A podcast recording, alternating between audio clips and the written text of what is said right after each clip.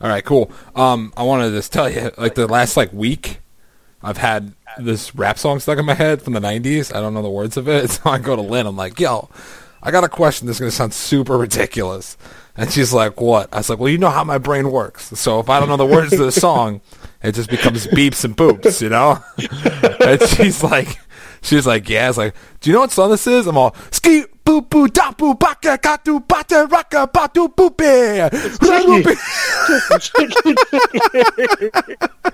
Did she get it? And she's like, "It's tricky." and I was like, "Oh man, I could tell she is so embarrassed." Embarrassed that she knew it. yeah, like no, embarrassed that she's married to me. Oh, also that. That's pretty funny. This program contains strong language. Welcome back. Rage of Sigmar. Rage, rage, rage Sigmar. And welcome back to the show. This is Rage of Sigmar. I am your associate guest co-assistant, Jacob Berry, and with me, as always, we have our host. Give it up for Joe Pagano. What's up, motherfucker? It's your boy. You really miss talking about Warhammer, don't you? yeah, yeah. I hope I didn't wake my kid up when I screamed like that. I really hope you didn't wake your kid up. I also hope that the four listeners that we still have didn't just like bust out their headphones. oh Jesus! So, uh, hey man, what are you working on? What's new? What's new for you, Jacob Berry? Tell me. Hey, I I have haven't had not- any life changing experiences since the last time we recorded at all.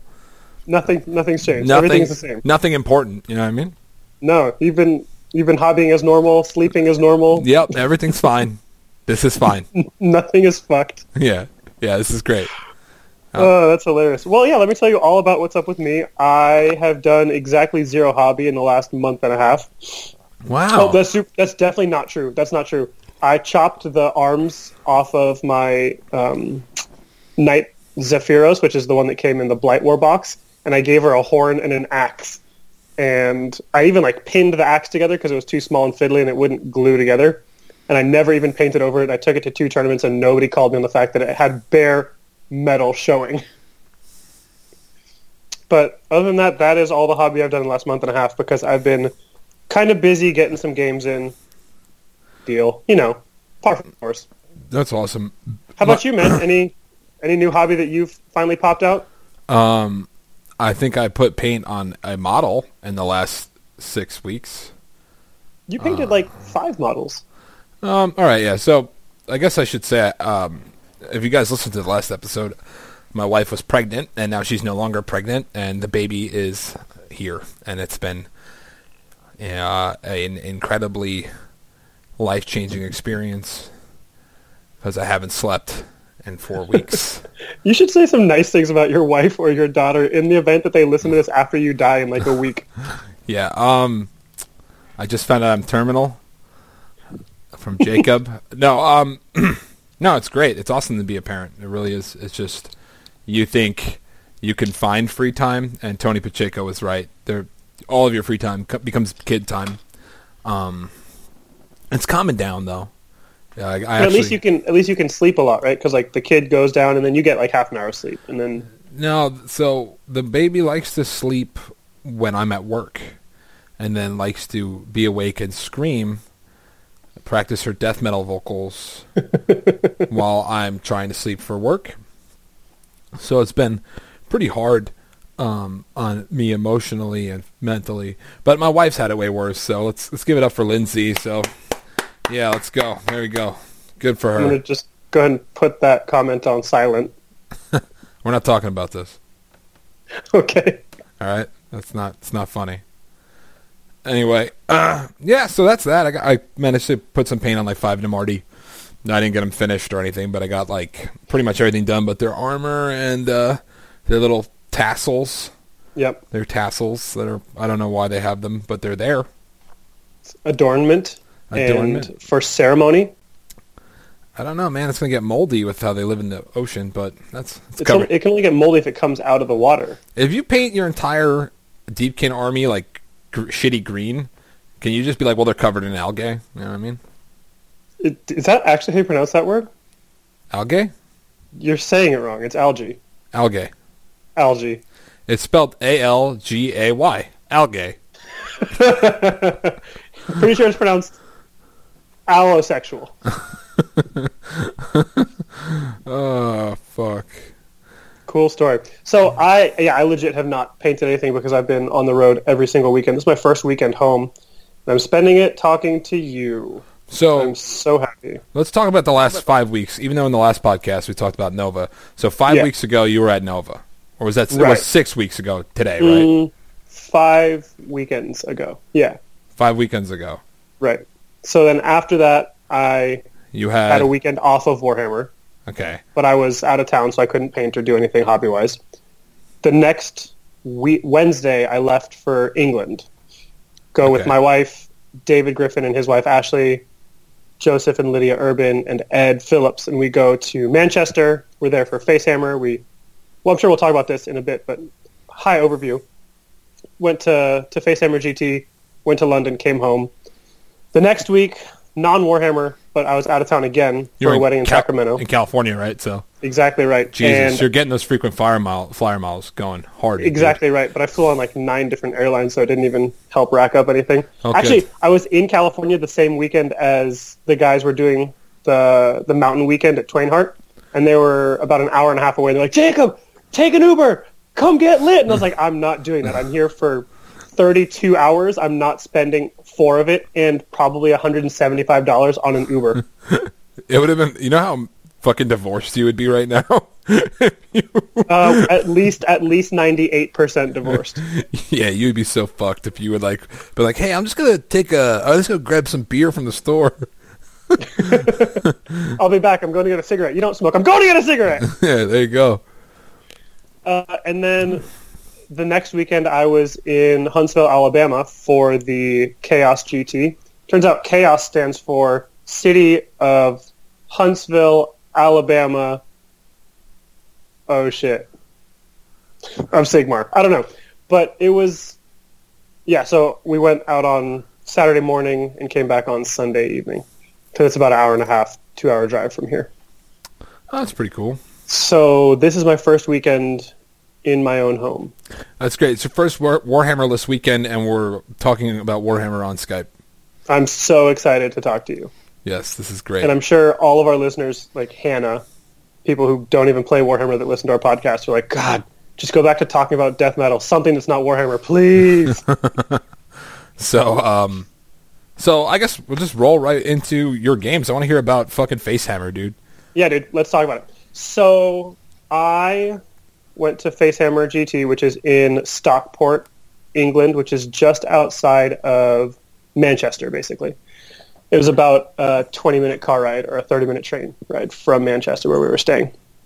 Um, the tournament format was really straightforward. They had a different realm for each scenario. Each round was a different scenario, and uh, no secondary objectives. Uh, scoring was, was pretty straightforward in that if you got one best sports vote, you got five extra points. Two or more best sports votes, you got two, uh, ten points, and then if you won best sports, you got an extra ten. And I guess the tiebreaker was either kill points or victory points. Um, I had five amazing. I had four amazing games. All right, yeah, uh, so I got challenged by Mitzi from the Mitzi and Jimbo show. Yeah. You guys had a cool little Twitter Twitter call out. Uh, I remember Yeah, quoting uh. And Flair you on yelled that. at him. Yeah. Yeah, exactly. Um, and he was playing as Ironjawz, and to make a short story pretty long, we we banged it out for three turns, and I smashed all his toys and won a very close game. But the Warhammer game, let me tell you. no, we had a lot of fun, and I won uh, a close game. I think it was actually it was actually a minor victory because I, I managed to we managed to tie on victory points and then it came down to kill points and I, I had a slight edge. I had like hundred points of, of victory points on him. But I had like a character with one wound left who made three saves in the last turn that got me the minor win. So it's actually it was super close. That's awesome. Uh, we started drinking basically as soon as we got to the venue.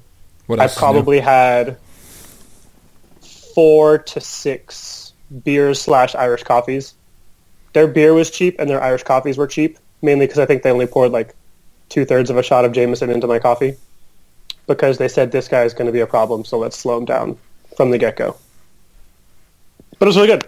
Uh, second round, I played a guy named Forrest who had Stormcast Eternals, and man, it's really evident when you look at my list, which was not terribly competitive, against a list that was terribly competitive.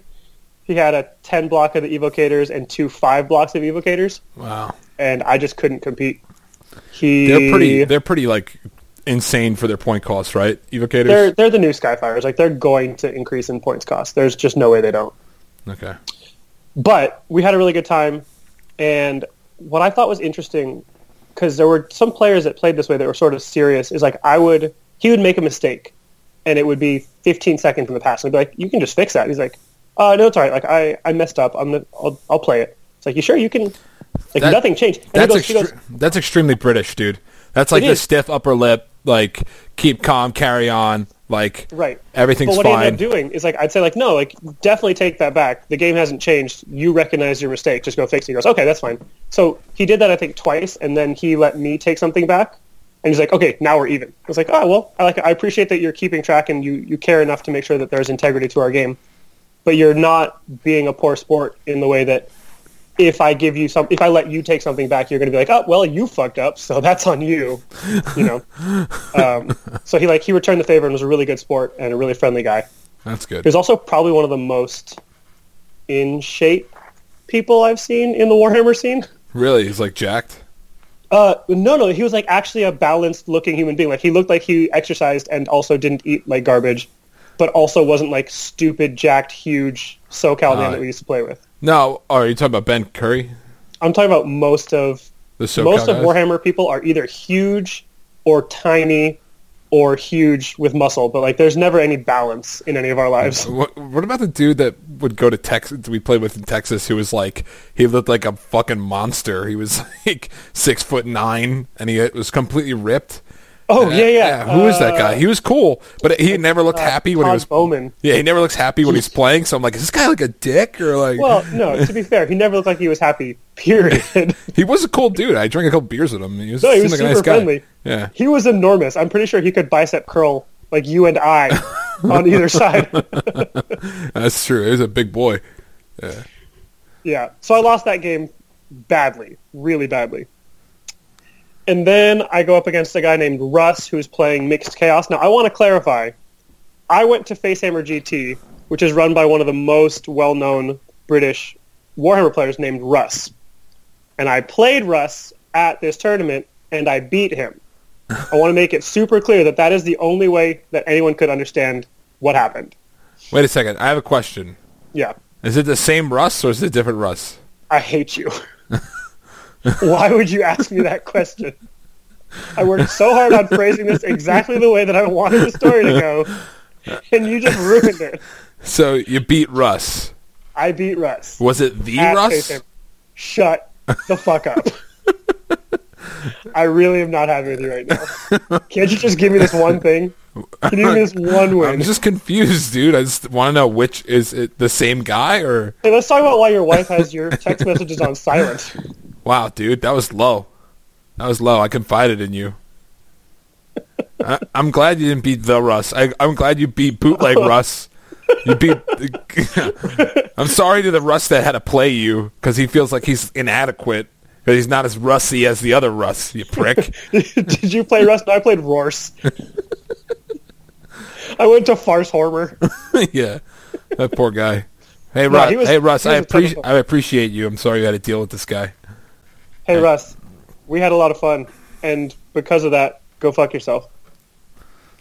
Just Time to make friends. making friends everywhere you go. All right. No, so he was running an interesting list. He had a mixed, mostly demons of chaos list. He had like a keeper of secrets and 30 daemonettes, and he had a bloodthirster and 30 bloodletters. they don't get along. Oh, they they stood next to each other and died all the same.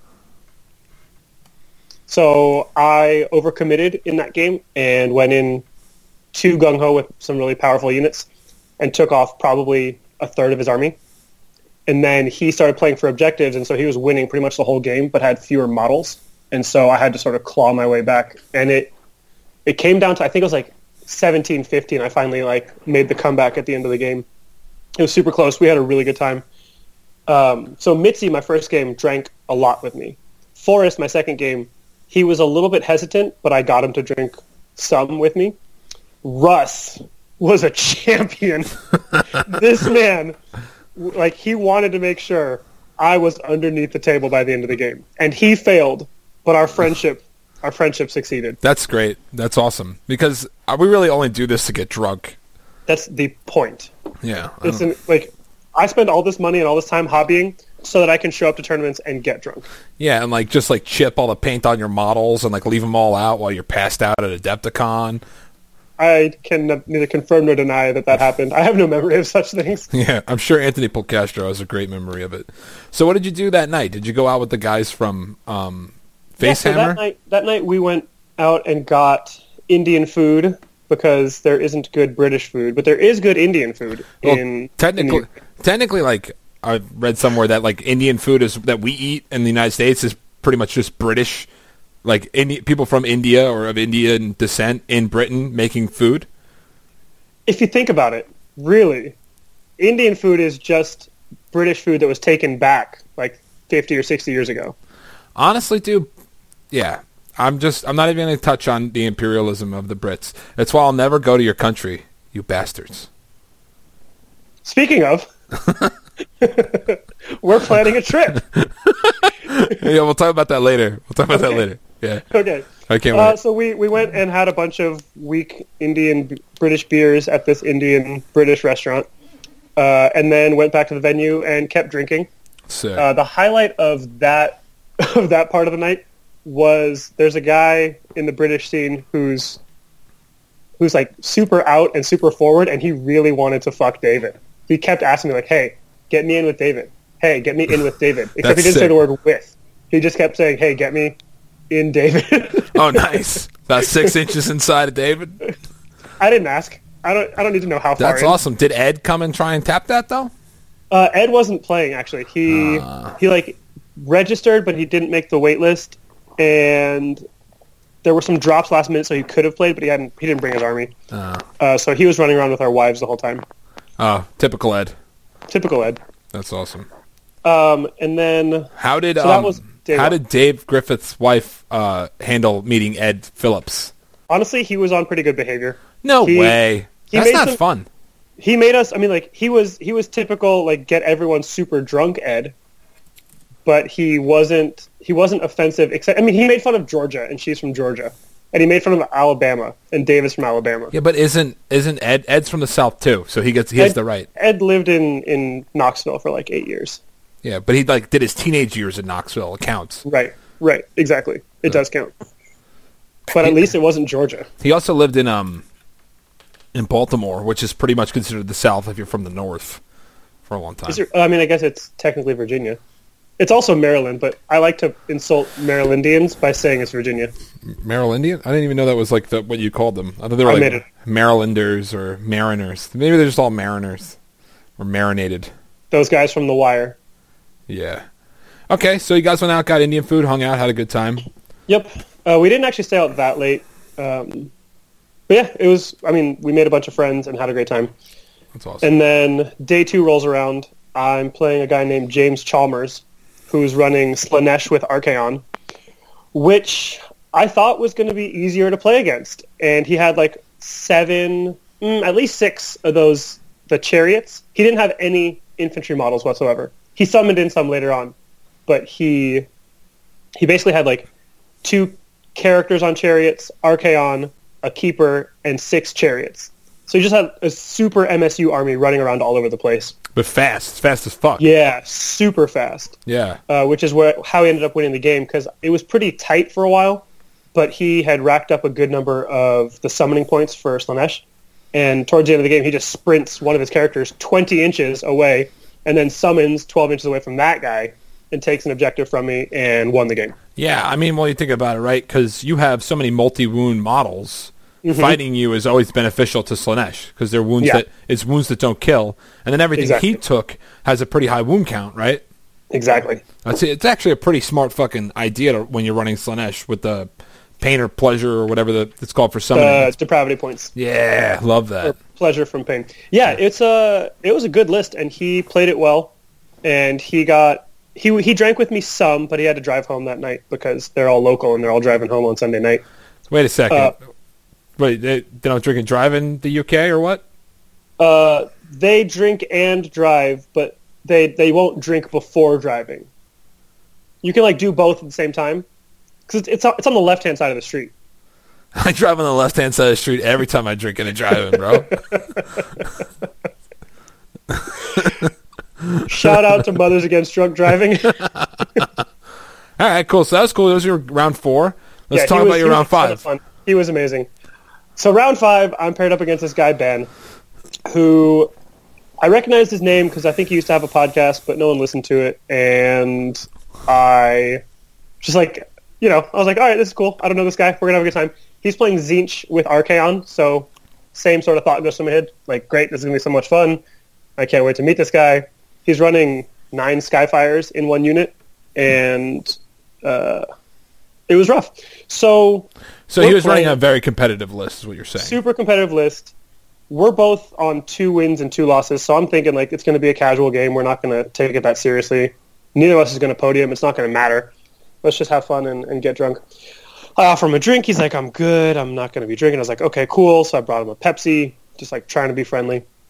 Um, and to make a long story short, there were probably three or four instances where I gave him the benefit of the doubt or where he misplayed something and I either called him on it, but then when he like got butthurt that I was calling him on it, I just let him have it.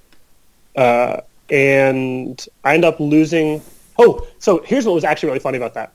I give all my opponents a reroll. I give them a die. I say you can reroll this. If you use Yeah, it, you you should ex- give your next ex- ex- opponent. explain that whole thing to right now, so Yeah, everyone yeah. understands it. So I do this thing called play it forward. I printed up a bunch of dice from Chessex, and I give each of my opponents one die, and I say, you can use this die at any point during our game as a reroll. You can make me reroll something. You can reroll a die you couldn't normally reroll. You just get this one die. It's supposed to help you think of the game casually. Like, it's not a big deal. We're playing toy soldiers. Relax. So he, honestly, he's taking advantage of my goodwill. I'm letting him get away with stuff that I shouldn't because I don't really care enough it's the last game of the tournament. I've lost two games. I've won two games. I'm not going to make even like top ten. Throughout the game, he misses a couple rolls here and there. I'm like, hey, don't forget to use your reroll. And after my second or third time telling him that, he goes, I'm not going to do that. I'm not going to use it because I want to prove that I can beat you without it. It's like, oh, all right, okay. So like you're you're really serious about this game. That's fine. Never mind that I've given you like all this leeway every time you've taken advantage or taken liberties with a pile in or you know, you say like, oh, but I could have just done this and two models wouldn't have died. It's like, all right, like, if you need to tell yourself that's what it takes to win, then like, cool. Yeah. I'll, I'm going to give you the experience you want. Like, I'm not here to to step on toes. And like, I don't know, the scene's a little bit different. People are a little more serious in this scene. I had that game with Forrest where he was like really, he was super tight, but he also didn't want, he wasn't going to give me a bad play experience. He wanted to give me back the good play that I gave him. Right. So like, I don't know. It could be a cultural difference thing. But anyway, we're playing and I'm winning on objectives and like a pivotal turn five, turn four or five comes around and he tries to sprint one of his characters over to steal my objective. And he, he probably needs to be, he needs to be able to move like 28 inches. And his guy at most can move like 26, something like that. Some ridiculous movement that his guy can get. It was like, he's like, all right, so I'm going to move over there and take that objective. I was like, I look at it I measure for him. I was like, no, you can't make that, that range. You're, you're not going to make it. He's like, no, I just have to run him, I, I just use a six. I'll give him a six for the command point. He's going to make it. I was like, no, look, like this is 28 inches. You've got 26. You're not going to make it. And he starts sort of getting uppity and, and huffy about it. And without even thinking, I just I, I jump into like problem solving, good friend player mode. And I was like, well, relax. You don't need to do that. Like, just calm down. He's like, no, I just. I was like, no, just all you need to do is summon a unit. I've been tracking your summoning points for you this whole game. Every time you cast a spell, you earn a summoning point. You haven't been paying attention to it, but I've been counting for you. You can just summon a unit over there, and then you will probably win the game. You'll claim that objective, and we'll keep playing it out. He's like, oh, well, I would have just summoned anyway. I was like, dude, I literally just told you you're going to win because I reminded you how to play your army. It's okay. Um, so we start to play it out, and after giving him what was the winning strategy, obviously I'm going to try to take the game back from him because there's still game left to be played. So we're playing through it, and I'm like trying to to make certain um, make tactics work, and he's like rushing me because we're short on time. Uh, and in the end, I I think I had like some mediocre rolls, or like I was just out of range and I couldn't make it happen. I couldn't take the game back from him. Um, but it was it was startlingly bad sportsmanship from someone who I had given, I think, every bit of of the benefit of the doubt too. But I can also hold my head high knowing that, because like I, I talked about this with Ed afterwards, and I was saying like, you know, maybe I shouldn't be such a pushover. Maybe I shouldn't just roll over every time someone wants to to force their not rules on me. Uh, but he brought up a good point of like, if I called him on that stuff, if I made a scene, if I called a judge, I'd probably be more upset with myself than I am for letting it go. Right, because like I'm taking I'm I'm taking that away from myself because I know that I played my best game and like did the best I could to make that a fun game. Yeah. Um, give me one one moment to digest before I go on my rant. Just one. Yeah. All right. All right. All right. So I'm gonna weigh in on how I feel about this dude. Now, there's a certain level of responsibility you have as a someone who's really involved in the Warhammer community, right? Like when like we're not a big podcast. We're not like forefronts, but like b- he had Black Sun, right? That was his podcast. Yep. So Ben Diesel of Black Sun, that was a popular fucking podcast during 8th edition Warhammer. That was big. I knew about it. Other people knew about it. This would be like Johnny Hastings or Joe Rogers from the Point Hammered podcast. It was like probably, the, in my opinion, was one of the bigger uh, 8th edition Warhammer fantasy Podcast. I mean, those guys are still going. But like when you are uh, like a leader in the community, whether or not you wanted to be a leader or not, like when you are a face or a name in the community that is known and recognizable, and you act like a fucking asshole during a game, you are bad for the community.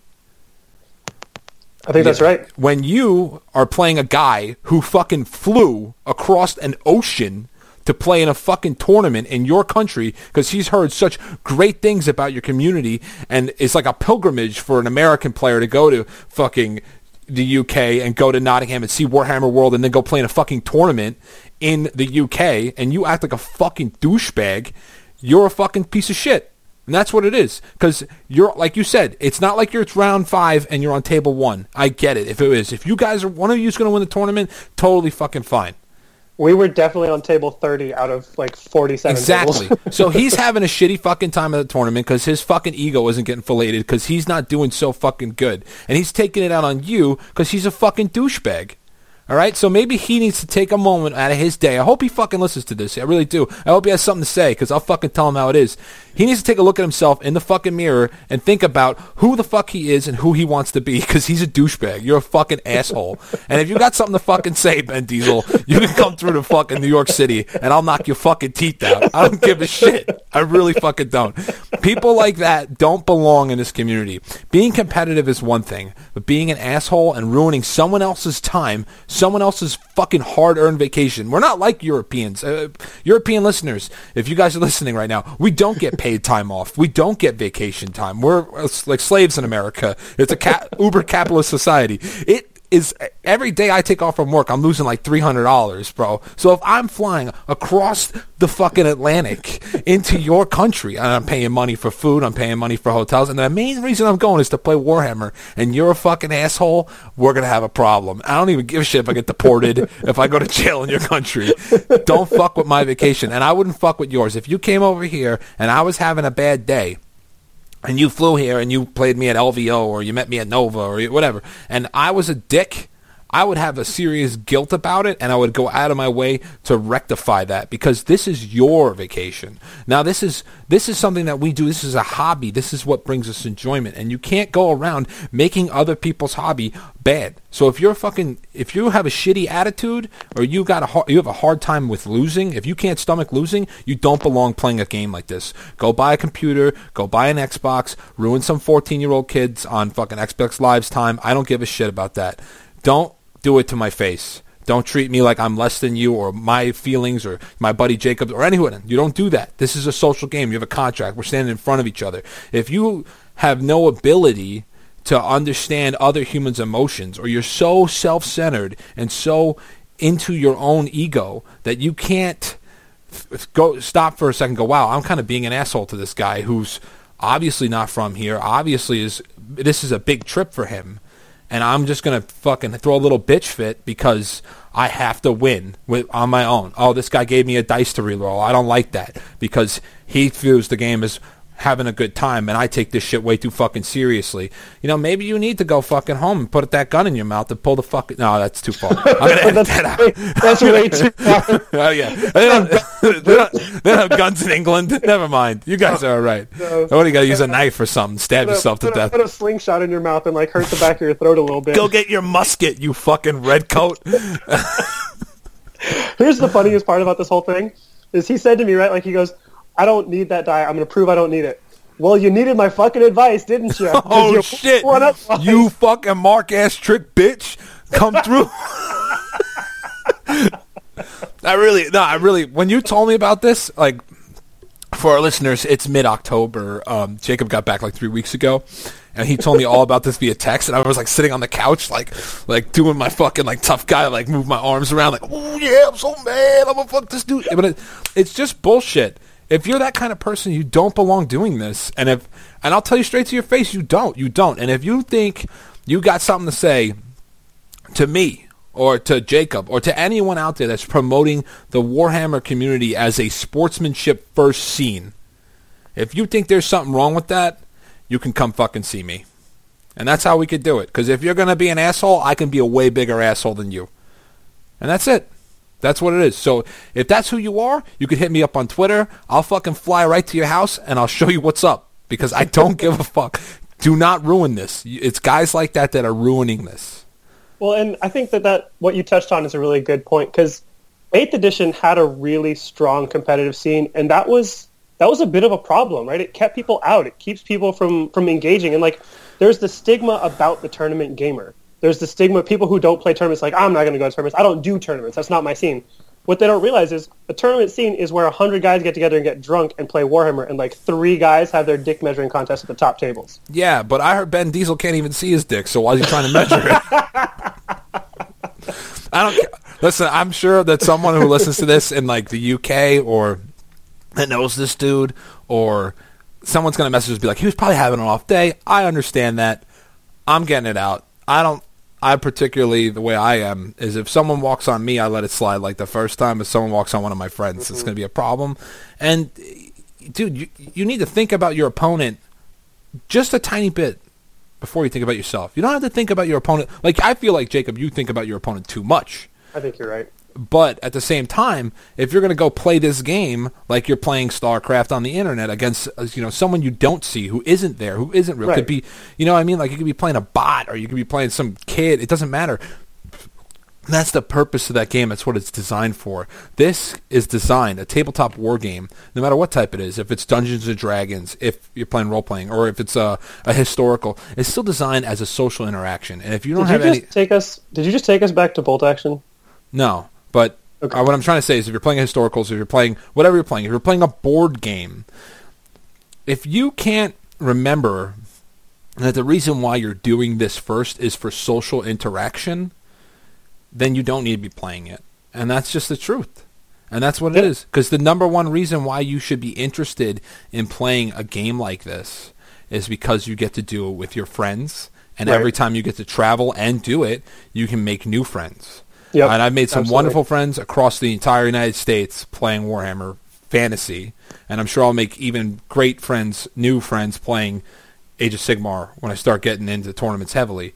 And the, you know, I just hung out at a Age of Sigmar tournament, and I made great friends like Anthony and Luke and Dave. You know what I mean? Mm-hmm. And they're, they're like my buddies now, and I, I just was hanging out at the tournament. I didn't even get to play in it.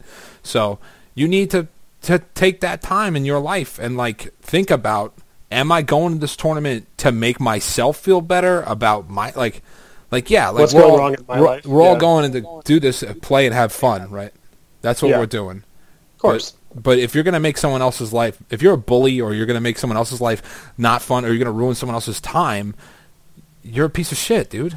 And you just you gotta really fucking figure your life out because you're probably like I mean I'm sure Ben Diesel's like a thirty something year old man. So what the fuck is wrong with you, dude? So let's let's let's turn the page for a second and just get back to the overall overall at Facehammer. I had an amazing time, and I made way more friends than like we'll say nemesis in in quotation marks. No, no, no, no. Like, He's I he. made I made a ton No. of fucking friends. We got beef, motherfucker. Like straight up. Better never let me catch you with your head down, son. I'm coming for you. Mac Miller, He's let's go. he's dead. Oh, oh, I meant Machine Gun Kelly. Machine Gun Kelly and Eminem. It's the new beef. yeah. All right, so but I had an amazing time against Mitzi, Forrest, the Russ, and also James. Like we had Which Russ? time. Russ one or Russ two? Uh, the Russ Ward. Okay. Okay, uh, but it was it was a great trip, and I would I'd go back in a heartbeat. Um, it's like I if it wasn't such a long way to get there, I would put it in my normal tournament rotation because the flights weren't that expensive. It's just time consuming. Like it, it you you give up a whole day to get there. You give up basically ten hours coming back. It's tough, Yeah. but I would do it again for sure. Maybe in like 2020 though. We'll see. oh yeah, maybe in 2020. Maybe maybe in 2020. Maybe we're alluding to something. Did you guys pick it up?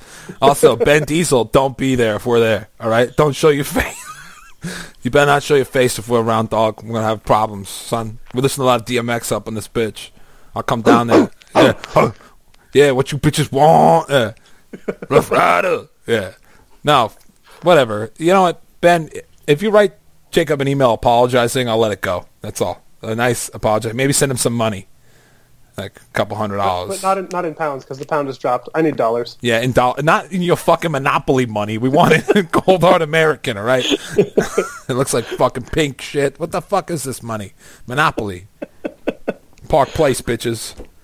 I will actually before we before we get off of the topic of playing Warhammer in England, we did go to Warhammer World. The the Thursday we got in, we uh, we took the train out to Nottingham, and we were running around. We got to see all the display cases. We got to look at all of the, the cool boards that they have there. They have some really like they the terrain they use on their tables is all GW, but they use 25 kits to make a giant mountain fortress, for example. That's Some of these sick. tables were incredible, and I wish I had brought my stuff out to play on them. But we also had our wives there. So, I was I was thinking about doing some um like buying a couple gardens of Morr and making like a big like grave fortress Mm-hmm. for my next army. Like it was in my head. Yep, It's not the Garden of Morr anymore. It's like the Sigmarite mausoleums. mausoleum. Yep. I think its price like tripled in the name change. Well, they they also put two Garden of Morrs in the box. Oh, really? Yeah, Really? So I would only need four of those to make a giant grave city. yeah, yeah. Oh my god. But yeah, their tables were super dope. I got to meet Rob Symes from the Honest Wargamer podcast, um, and Oh. he was a ton of fun. He had been play- he was playing a game, and I went and said hi to him, and then I walked away. And David turns to me and goes, "I don't think he knew who you were." And I was like, "Yeah, we talk on Twitter a lot, but he did not know who I was." so they they come into the bar after the game and they sit down. And I was like, "Hey."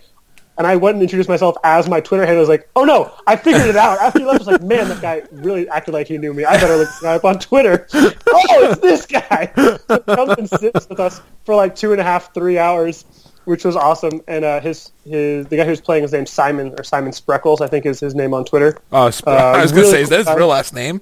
Yeah, I think it is. That's sick. Oh, I yeah, love we- spreckles on my ice cream. Oh, these Spreckles, yeah. so good.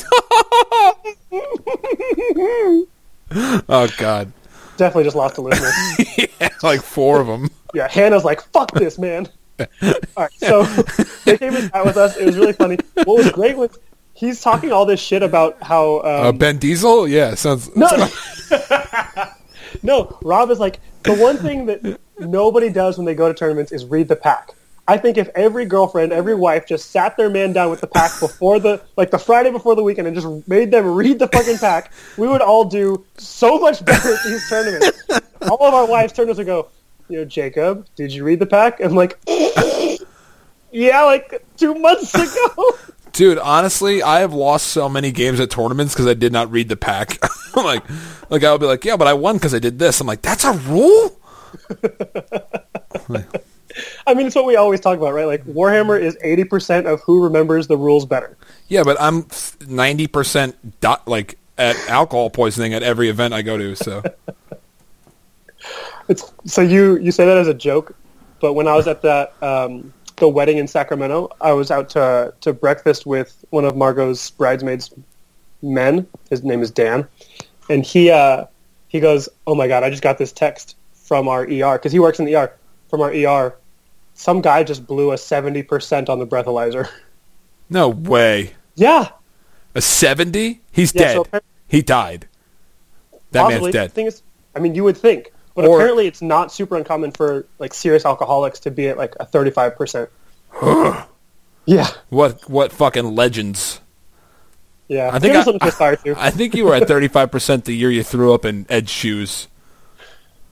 that was only one of three times I threw up that night. I threw up all over Ed's foot when they did my kangaroo court. Oh, good times! And to think I didn't take an Uber out there to see them for that part of the, the weekend.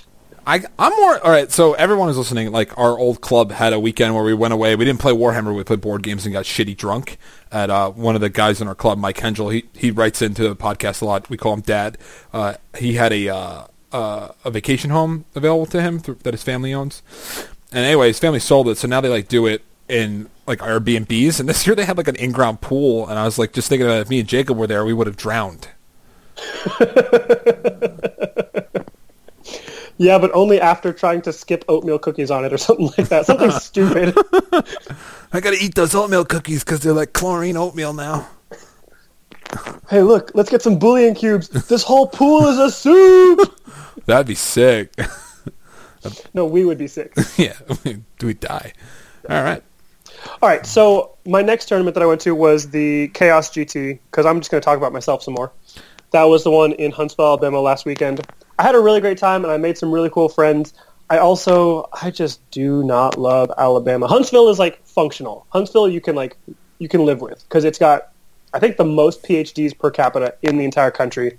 Cause it's where there's a ton of like rocket science and a lot of Yeah, but is that by percent? Because it's like, yeah, like this town has 300 people, but 40 of them have PhDs, which makes yeah us. per cap per capita means a percent. I don't know what that means because I'm not an educated person. Now Ben Diesel has something to say to me on Twitter. He'd be like, "Oh, you don't know what per capita means, you stupid fuck." Like, yeah, I know what stabbing you in the neck means. No, I'm kidding. I wouldn't stab him. I got to edit that out. I can't make terroristic threats on our podcast.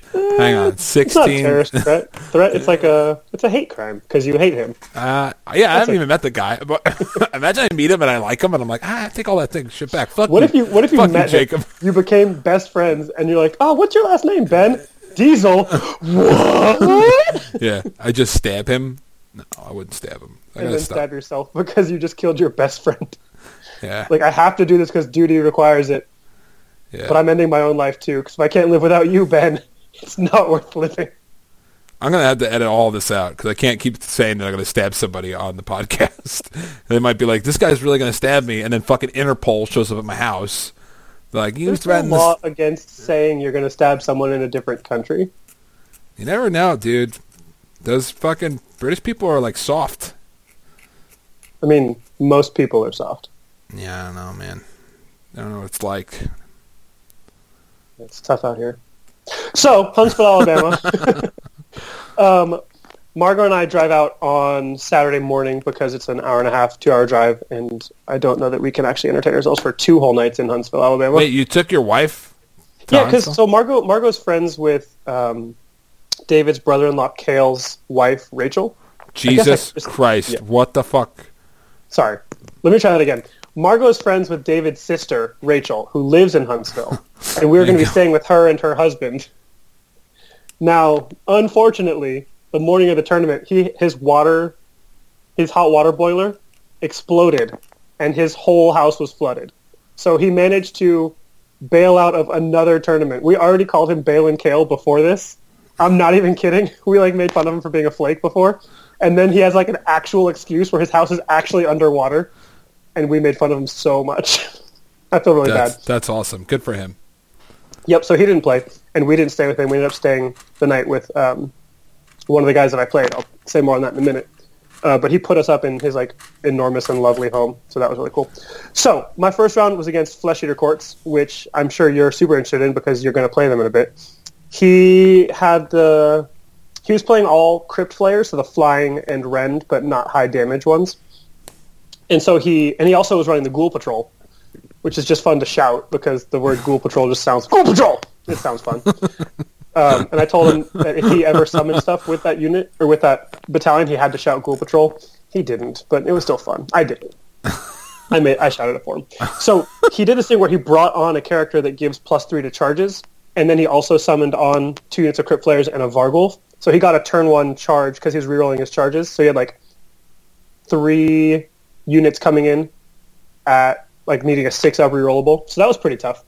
Um, luckily, Sequitors are stupidly resilient, and I survived a lot of that fight. It took them like two or three turns to grind through my one unit of Sequitors. So he had like 500 free points of models, and it took them three combats to get through 120 points of my army. That's ridiculous. yeah, he ended up winning because he outplayed me, and also because I didn't play a lot of my rules, and it was close. Like it really came down to it. Um, but in the end, he ground out the victory. Um, he couldn't kill a lot of my stuff, but he killed like over time. Those terror guys just sort of chew through everything. It was fun. We had a really great game. Um, next game, I played against a guy named Jonathan, who's actually from just out of outside of Nashville, a place called Cookeville, but he's from Los Angeles, um, and he was running Slaves to Darkness. Yeah, I know. Like he's from Los Angeles, but he lives in in Tennessee now. Who would have thought someone leaves California for Tennessee? I know. I just and that two of you would do it and also both play Warhammer. Yep, it it was a one in a million chance, and I'll never forget him. You should have played Lotto that day. Yeah, I don't know if they would have sold it to me. It's, it's God's country. I, like I don't I don't even know. Maybe.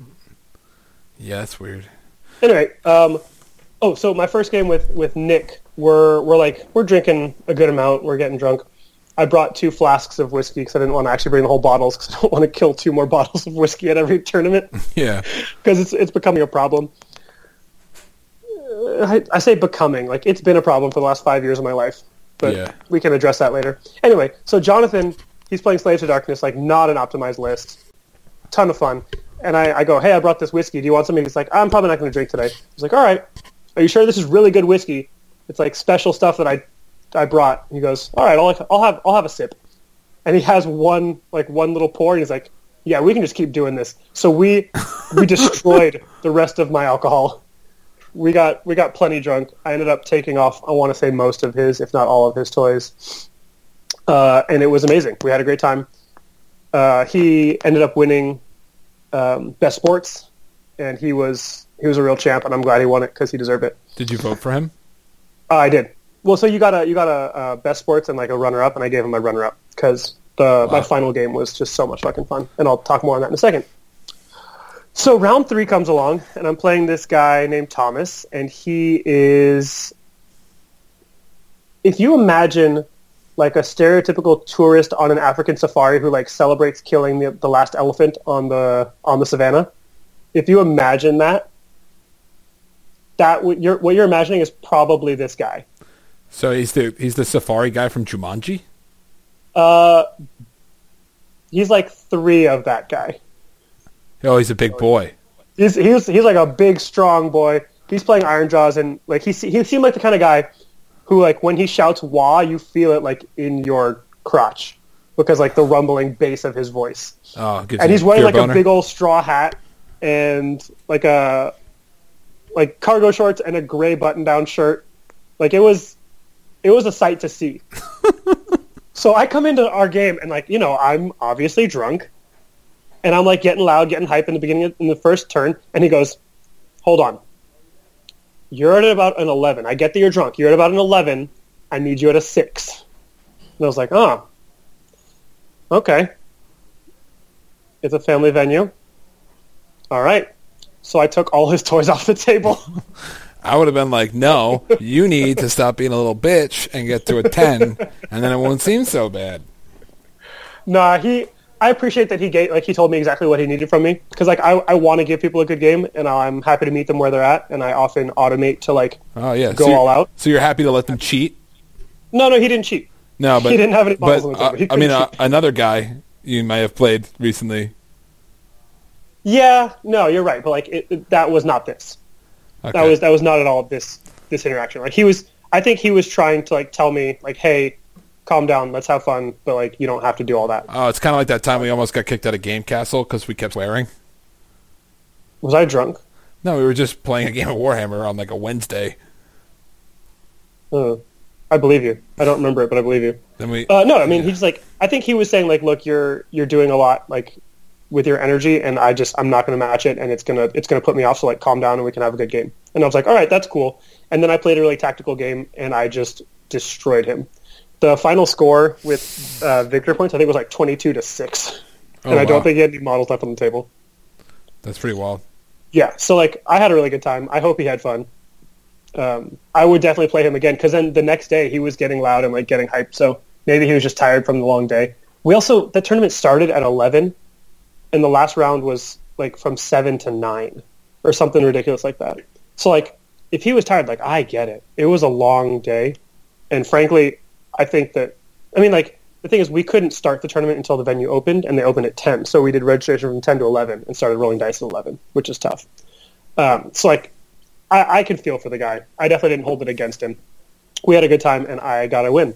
So this is the second, actually third tournament in a row, if you remember, that I am on two wins and one loss going into day two. And spoiler alert, I finished the same win-loss record in every tournament I played in the last month and a half. Yeah. Um, so that night we go out and get drunk and do the usual thing, but um, turn in at like 11 because I got to find a place to sleep. Nick, the guy played with the Flesh Eater Courts, literally, he's like, yep, we got a, we got a spare room. You guys can definitely stay with us. Yep, you got a dog. That's totally fine. You can come stay with us. Don't even worry about it. So that was amazing. Um, Sunday morning, I roll up and I'm playing David Griffin, the man that I just traveled across the country, uh, across the world to play Warhammer with. I like, I'm playing him. Uh, we have a super tight game. There's like a couple points where I forget my rules or play them wrong. Um, that probably cost me the game. And he had a. There were like a couple also pretty big dice rolls that uh, let him let him pull ahead. I thought I had it won, and I sort of I sort of overcommitted. I think, and it ended up costing me. And there were a couple like coin flip moments where like if I won priority, the game is over and I win. Uh, Oh, but yeah, those broke rough. in his favor. So I think it was it was sort of an, an issue of I was winning in a way that looked like it could become a super commanding victory, and then I misplayed and had to rely on my dice to bail me out. And they sort of looked up at me and said, "Nah, dude, you you dug this mess. Go ahead and get yourself out of it," which I couldn't do. So I ended up losing a super tight game to David. Yeah, but David's a, he's game- a good game. Oh, it was a lot of fun.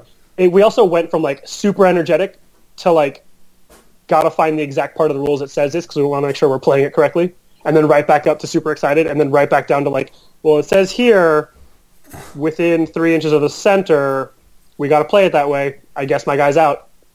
Fuck, and like going right back into the energy again. But Yeah. like, it was a real like rise and fall crescendo and diminuendo. He was like your first Warhammer buddy in Nashville area, right? He's the first game of Warhammer I ever played in Nashville. Oh wow, yeah, he seems like a good guy. I Yeah, like it. a- I mean, he did talk a little shit about me about being loud, but I, I guess I could let it go. I guess. I mean, I would I'd argue in your favor, but my ears are still ringing from when you opened this show. Word. All right. uh, my last game was against a guy named Carl who was running a bunch of Nighthaunt. He had three um, three Mournguls, which are like the big scary monsters, and Neferata, who gives out a minus one to hit bubble also. And it was a super close game, sort of similar to my game against David, where a couple little dice rolls could have saved the game for me, but I just didn't make it happen enough. Um, if I could have done one more wound to one hero of his, I win the game in the very last turn. But I didn't roll well enough, and he rolled hot enough on his saves, which are just impossible to. I can't change his saves at all because he's got night on. And it was it was frustrating because we had so much fun. The thing is, so what I one thing I do in my games is I'll make up rules, uh, and then I'll tell my opponent that I made them up. And there was one point where we had both made up so many fake rules that remembering what the actual situation was, what the actual conditions of the game were, was so confusing that we had to stop. We're like, all right, we're done making up rules. I didn't know what's going on in this game because I'm so confused. Keeps that's like every time I play Age of Sigmar, I yell the spell scroll. No reason. Like ah, cast the spell scroll. What? But I'm demon, so I can't take that one. Damn it. Yeah. Uh, so anyway, I end up um, losing both games on the second day, and I end up tied for um, for best sports. And I guess the the the tiebreaker went in Jonathan's favor, so he won it, which is good because he definitely deserved it. Carl was the one that ended up getting my best game because we just had so much fun. Wow. And uh, I did get the Icarus Award, which is the high flyer or flew close, flew too close to the sun award, because I had the highest score on day one, and then the lowest score on day two. It was like the the biggest change in, in ranking, I guess, Yeah. from day one to day two. Which, if you think about it, isn't really an award. It's just a big middle finger and like a shitty little cup. It's technically an award, but it's really not an award. It's basically just a big fuck you from the TO because he's like, hey, what happened to you? You were doing so well, and then you tanked. What happened, you little a-hole? Also, all the other cups that the, the winners won were these giant goblets that looked super cool. Like a um, had like dragon talons holding up an actual glass chalice. Yeah. And mine was this tiny little kiddish cup, like what you drink wine out of at your bar mitzvah. So fuck you, Jacob Burleson. Fuck you. You guys drink wine at bar mitzvahs? Yeah, dude. I've never been to a bar mitzvah. Did you have a bar mitzvah? I absolutely did. May 26th, 2002? So here's my question: Who had the better bar mitzvah, you or your brother? It's funny you ask. My bar mitzvah was pretty lit because my brother and dad played some Jewish songs on clarinet and mandolin. Yes. Would they play Hava Nagila or like? Uh, I don't think it was Hava Nagila. I think it was one of the other like like happy congratulations songs. It was like the the song at the end. It was like the recessional sort of song. That's awesome. So your dad plays mandolin. Yep. I didn't know you guys were Italian. No, it's like hillbilly mandolin. Uh, that's tight. Bluegrass. That's pretty tight. So they were playing like a bluegrass version of Hava Nagila. No, they played it like exactly correctly. There was nothing bluegrassy about it except that it was on a clarinet and mandolin. No one broke Two out. A, instruments that do not go together. no one broke out like a pair of spoons and a washboard. no, because we didn't invite that side of my family to it. That's great. All right, so uh, let's just let's wrap it up. Jacob's games. I this is where I would talk about having games, but I haven't had any because I had a baby. Boo. Yeah. So Well, that wasn't for you. That was for your baby. You Uh, hear me, Lily? Boo. she's at my mom's house while I'm recording You podcasting. mean upstairs? Listen, dude, you keep giving Ben Diesel all this fucking ammo to fire back. He doesn't know what it's like to be an American, all right? He doesn't know what it's like to be a winner. Oh, dude, I saw a really funny. I saw a funny post the other day that said, "Why do Brits spell canceled C A N C E L L E D and Americans spell it C A N C E L E D?" And it's because we gave him that L in 1776. oh, that's great. Yeah, that's awesome. That's what I'm saying. yeah, those were my games. Well, you, and you took the L back when you laid down and bent over for Ben Diesel, just so you know that. I'm gonna fucking fight you next time I see you. Oh, man. How Diesel was it? was it really Diesel? You know what I mean? Like, yeah. All right. Anyway, we're going to take a break because we're kind of off the rails here and being really obnoxious. And uh, then we'll put on some music. Actually, I'm going to just plug my old band because if Ben Diesel doesn't like it, might as well give him some more fucking music. So uh, this is going to be a track off my old band CD. Uh, you guys can't buy it anywhere. If you really like it, I'll mail you a physical copy because when we were right before we went on tour and broke up, I bought a thousand CDs to sell and sold like 40 on tour. So I got 960 fucking TVs in, my, basement here that are just collecting dust. So anyway, so here's some music and we're taking a break and that'll be that. And then we'll come back and we'll talk more about other stuff about Warhammer. So right now, you're going to hear a break, and it's going to be some music, and it's going to be metal, and it'll probably be about a minute and a half long, but we're going to take a break like right like right now. Like Like right, Now. right, Right right, now. right now. Now. Nothing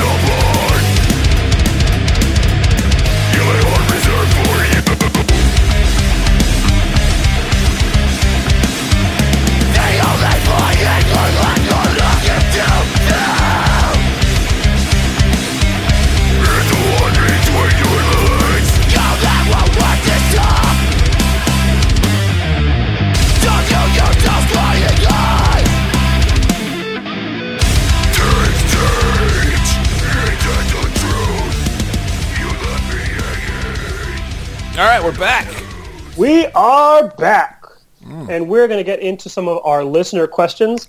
As always, if you want to write to us or have your name read on our show, all you have to do, literally all you have to do, is tweet at us either with a question. Sometimes it can be a comment. It can be a picture of a cake you made. Like, we don't care. Yeah. We're really, we're really reaching for content here. Yeah, actually, you wanna tweet send at us, more cakes.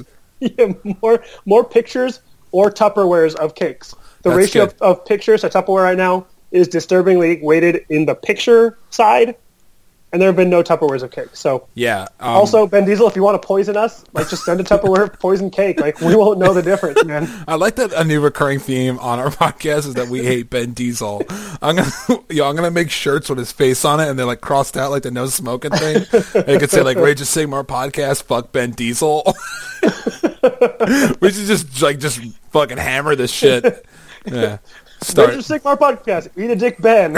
Yeah, go fuck yourself, Ben.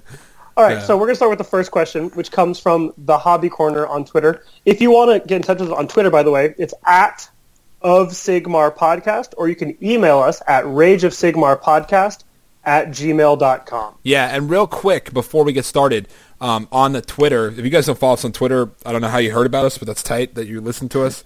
But um, on Twitter, I asked if anyone wants has any questions they can ask us, anything they want to say, and also give us some fucking bomb cake recipes because I like cake. It was a good idea at the time. I was hungry. It was the morning, so uh, the hobby corner dude said to just use pre-boxed cake with some water. You know what I mean? Like just fucking Betty Crocker it up. So. That's what it is. I wish I knew your real name, dude. I'm just gonna call you the hobby corner guy. THC. THC. The Hobby Corner. yeah. So THC asks, if you had to choose between Sex and Warhammer, which army would you start? Uh, it's a good one. Can I pick? Can I start? Let me yeah, start. Yeah. All right, uh, Slaanesh, because uh, if I'm not gonna be grasping any titties, I at least want to be painting some titties. That's a good. That's a good answer. I would probably go with Nighthaunt because they've got that one character with the ghost boob. Like, there's no reason for that character to have a boob, but she does because Yeah, she's a ghost. titties. Ghost titties. Are they built for comfort or are they built for speed? Mm, both. Yeah, speed and comfort. Yeah, she could suck my soul out, like literally mm. kill me, like 'cause she's- Dementors kiss me down under. Oh yeah, yeah. She's got that whole like Hasidic Jew sheet thing going on. Oh my god. I know we just talked about your bar mitzvah, but like, anyway, snip, snip. that isn't it, that was your bris, right?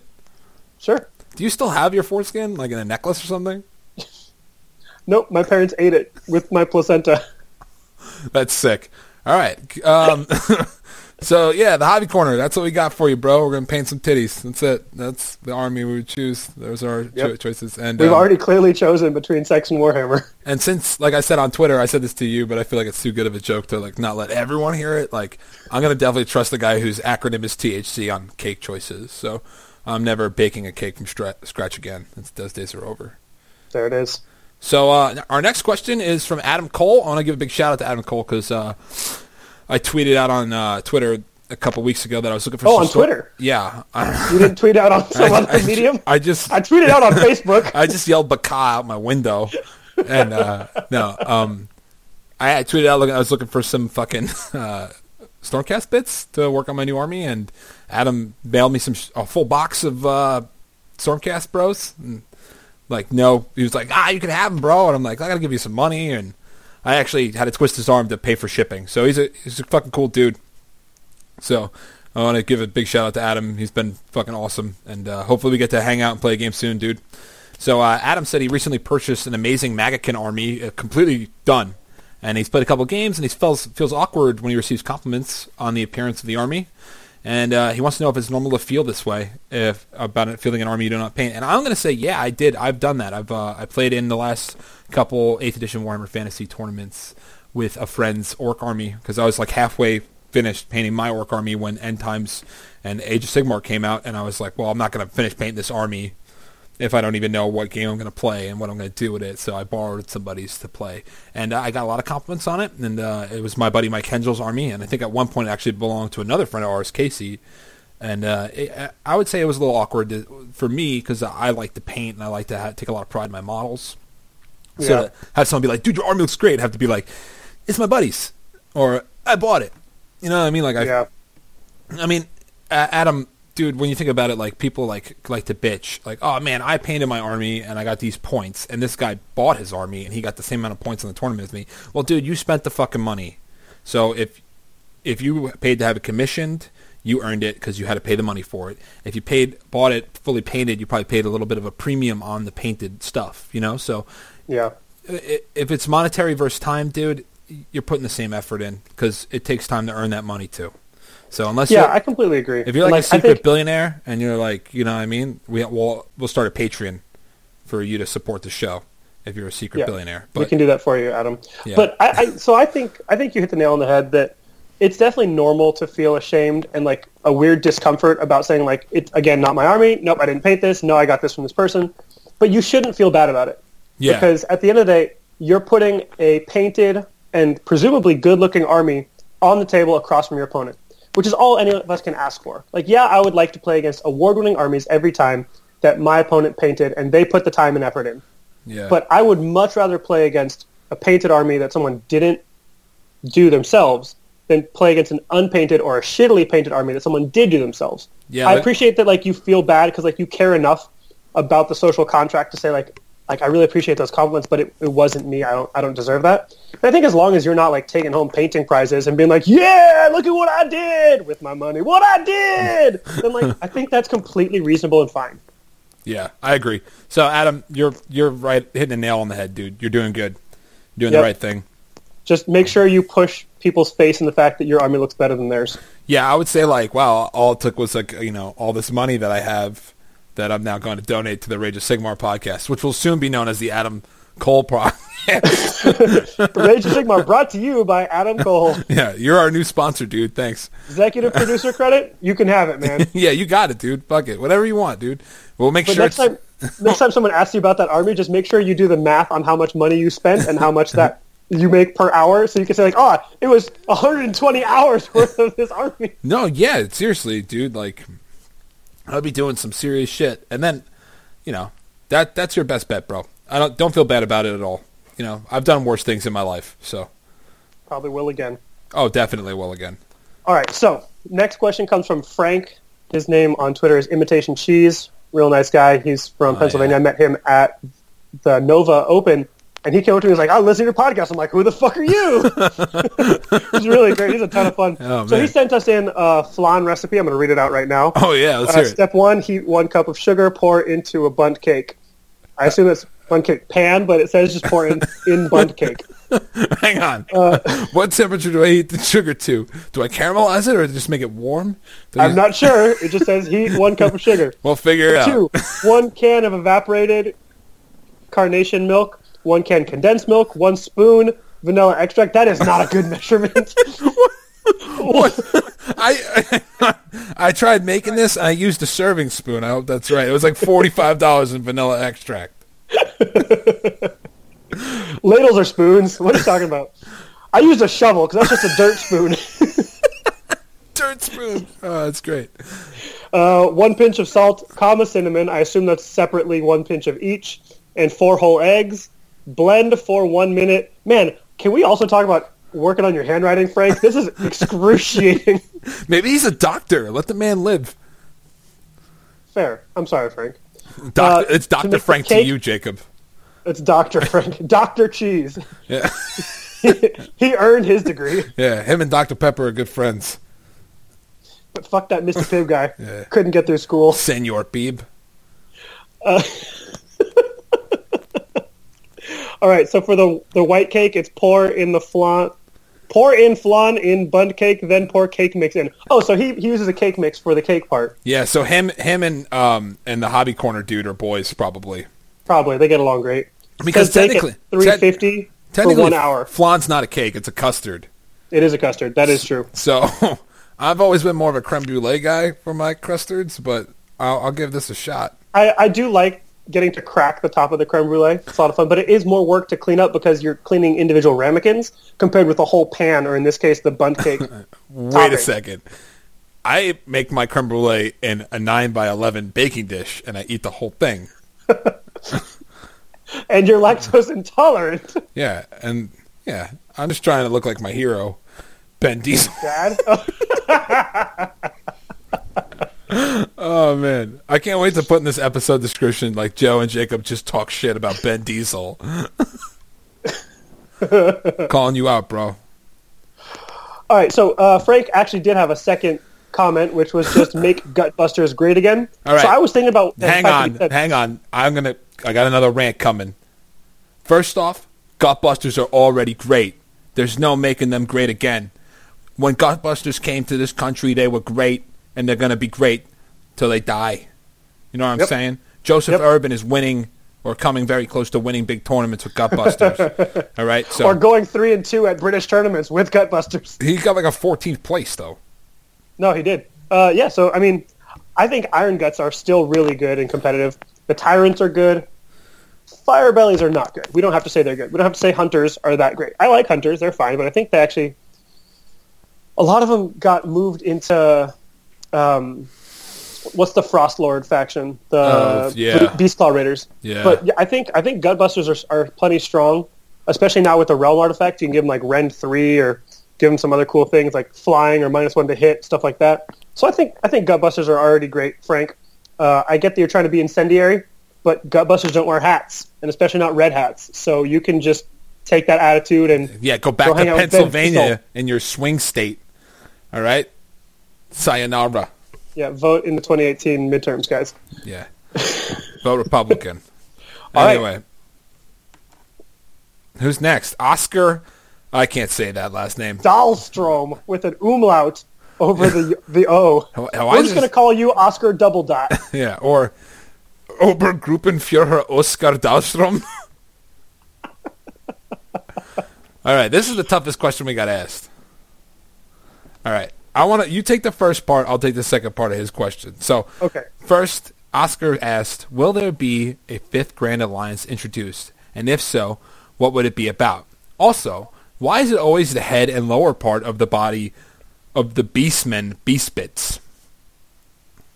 Yeah, I think he's like smelling toast halfway through that, that question because he Yeah. went from like a really straightforward question, like, and another thing. Why is it always the upper body for a for a man and the lower body for a beast? All right, so I'm gonna just say, I'm gonna answer this real quick. First off, there'll never be a fifth Grand Alliance, and here's why: because every Grand Alliance is too broad. But you could make that Grand Alliances into smaller, less Grand Alliances, or as we could just say, Meh alliances. alliance. It's a meh alliance. Yeah, it's my okay alliance. It's a fine alliance. Yeah, dude, I just don't think that you could cover like a fifth, like so you got death, order, destruction, and chaos, and those are all too way too broad strokes of a yeah, I think it. I think it really encompasses every motivation that a group could have. The one thing I think that they could do would be to introduce a non-allied faction, a faction that functions outside of the alliances that can be used to ally in. Like everything could ally them in, or they can ally with everything. Maybe yeah, um, something, but like even that presents a lot of challenges. It might have to be something that's like not even a full faction. It's just a couple sets of units Dog- that everyone can hire, like a dogs, of war, or mercenaries. Or what I was like, I was thinking is like you could just have like in a Dungeons and Dragons sense, you could have like lawful.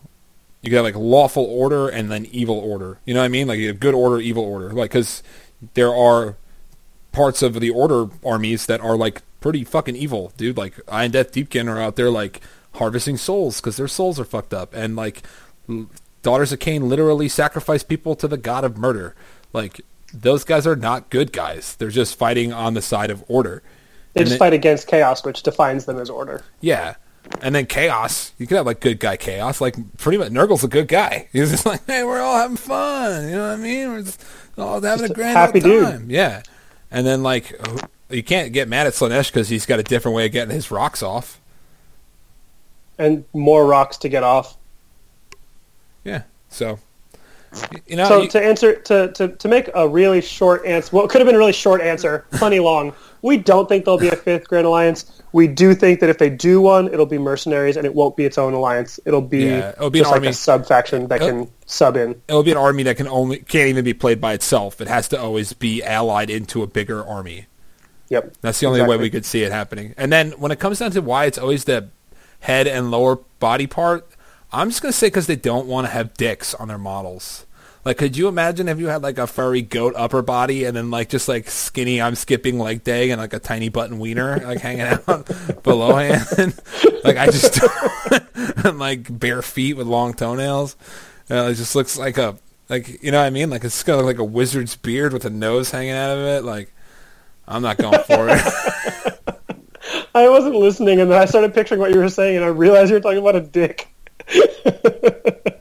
little button, you know what I mean? Like so that's probably why and I don't know, like hooves are cooler than like naked bare feet or boots. You know, every army's got boots, but hooves, those are cool. You know what I mean? That's Well, different. and also, Beastmen is sort of a way for them to, to bring in a lot of other mythological creatures, like Yeah. centaurs, like satyrs, like minotaurs. yeah. Dragon ogres aren't a thing, but that's okay. Giant, mean, giant centaurs. you got to think the term beast man. It's not like Mm-hmm. a man beast. Beast man is anthropomorphizing a beast into human into a man. Yeah, but if if we were beastapomorphizing a human, you know what I mean, like making a human have bestial figures, then yeah, like you might just have a floppy dick and ball sack hanging out. and like a bat on the top. Yeah, there you go. So that's that's why. That's my thing. Great. Good work. All right, next question from the honest wargamer is what was it like meeting Rob? I sort of touched on this earlier, but I think you should answer first, Joe. First off, I would say I have no fucking idea who the fuck Rob is. Cool. I would like to speak about it. I, I thought it was great to meet him. I will say, kids, if you're listening, this show is not for you. But if you are listening, don't meet your heroes. Also have better heroes than Rob Symes. He's just a guy on the internet who talks about Warhammer, which is all I want to be. But that said, he was a lot of fun. It was great to meet him and his uh, his friend Simon Spreckles. Spreckle. Um, Yes, Spreckles Deutsch. Damn it! I was about to ask if he's spreckled in Deutsch. Fuck. Ah, God. one zero. Jacob's winning. Yeah, oh man. No, he was he was no, super chill. I would definitely hang out with him again. It's like 10-1 Fucking Ben Diesel's winning, Jacob. Maybe nine one. Ah, wow. Did not see that coming. and frankly, I'm surprised it took us this long into the show to get these jokes off. All right, so we know. Love you, Chad. Yeah, Chad just turned his phone off. Anyway, Yeah, Rob was super chill. I had a great time. Uh, I would definitely hang out with him again. I'd love to play with him. He's got a super secret project coming out soon, which I think is like his guide to Warhammer Wargaming, but he won't say what it is. But I said it, so you heard it here first, folks. Rob is putting out a guide to how to play Warhammer and like different tiering systems and stuff like that because I think that's his big passion and project. oh, okay, that's nice. Yep. Next question comes from Jacob Burleson. He asks, one, what are your expectations for Chaos GT? Next year Answer. or this last year that just passed? Well, I'm expecting next year for it to start a lot earlier than it did this year. Okay, And uh, I'm also expecting to probably get the Icarus Award again next year. okay. I don't uh, have any I do? expectations for it because I don't think I'm going to go next year. no. Why would you go to Huntsville, Alabama? Uh, I don't know. Actually, Huntsville's all right, but Alabama, mm-mm. Yeah, No I'm, like-. I'm okay with avoiding that state my entire life. Yep. Yep. Uh, second question: How did you do at the Chaos GT? See previous answers and show notes, Jacob. Uh, num- question three. This is a more interesting one. Have you seen Hereditary? Joe, did you see it? I don't know what that is. Uh, it's a horror movie where there's like a demon-infested woman and her family. Was it good? I don't know. I didn't see it. Did you? No. All right, so that's past that, and then And his four. last question is, "I love you," and the answer to that is no. Moving right along. All right, hey. So our, our dad, Michael Hengel, asked, uh, "I like beer. Do you like beer, Dad? You know this. What is our- Resounding answer: Yes. Yes. We Yeah. both prefer whiskey, but beer is going to do it in a pinch. All right. I know we're a couple weeks late on this, but should he have Thai or Mexican for lunch today? Uh, we're gonna go with pizza. No, no, we're not going to go with pizza. It depends on how hot it is, how you're feeling that day, because Thai is going to be a much heavier meal. Thai, to me, I tend to overeat more with Thai. With Mexican, it tends to be fresher and lighter in my experience. So it really depends on where you're at today, Dad. But also, I want to I want to go back a question. The I like beer. Do you like beer? The question here is, do you? Because that's what Brett Kavanaugh would say. I don't know. Do you like beer? Have you ever blacked out? I haven't. What have you? Who is that? The Does he play Warhammer? Supre- All right, moving along. Favorite model, unit slash thing in the Beasts of Chaos book and why? I'm gonna kick it off right away. It's Dragon Ogres, and because Wrong. do you like Dragon Ogres? Because pretty Wrong. soon I'm gonna be dragging this ogre all over your face. All ogre your face. Ah, yeah, get out of my swamp. Do you actually want to answer seriously? No, yeah, I I just think that they're pretty dope. Like I read their rules once, and I was like, wow, those don't sound like they suck.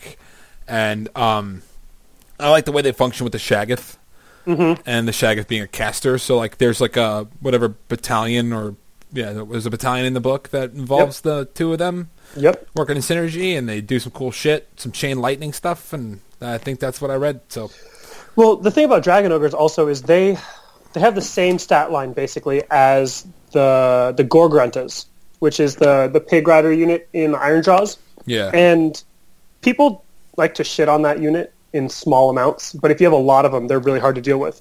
So I think a big unit of dragon ogres, if you get like six or more dragon ogres, they're going to be pretty powerful and hard to shift. Frankly, uh, they have a good number of pretty decent quality attacks, especially if you're buffing them up with some stuff.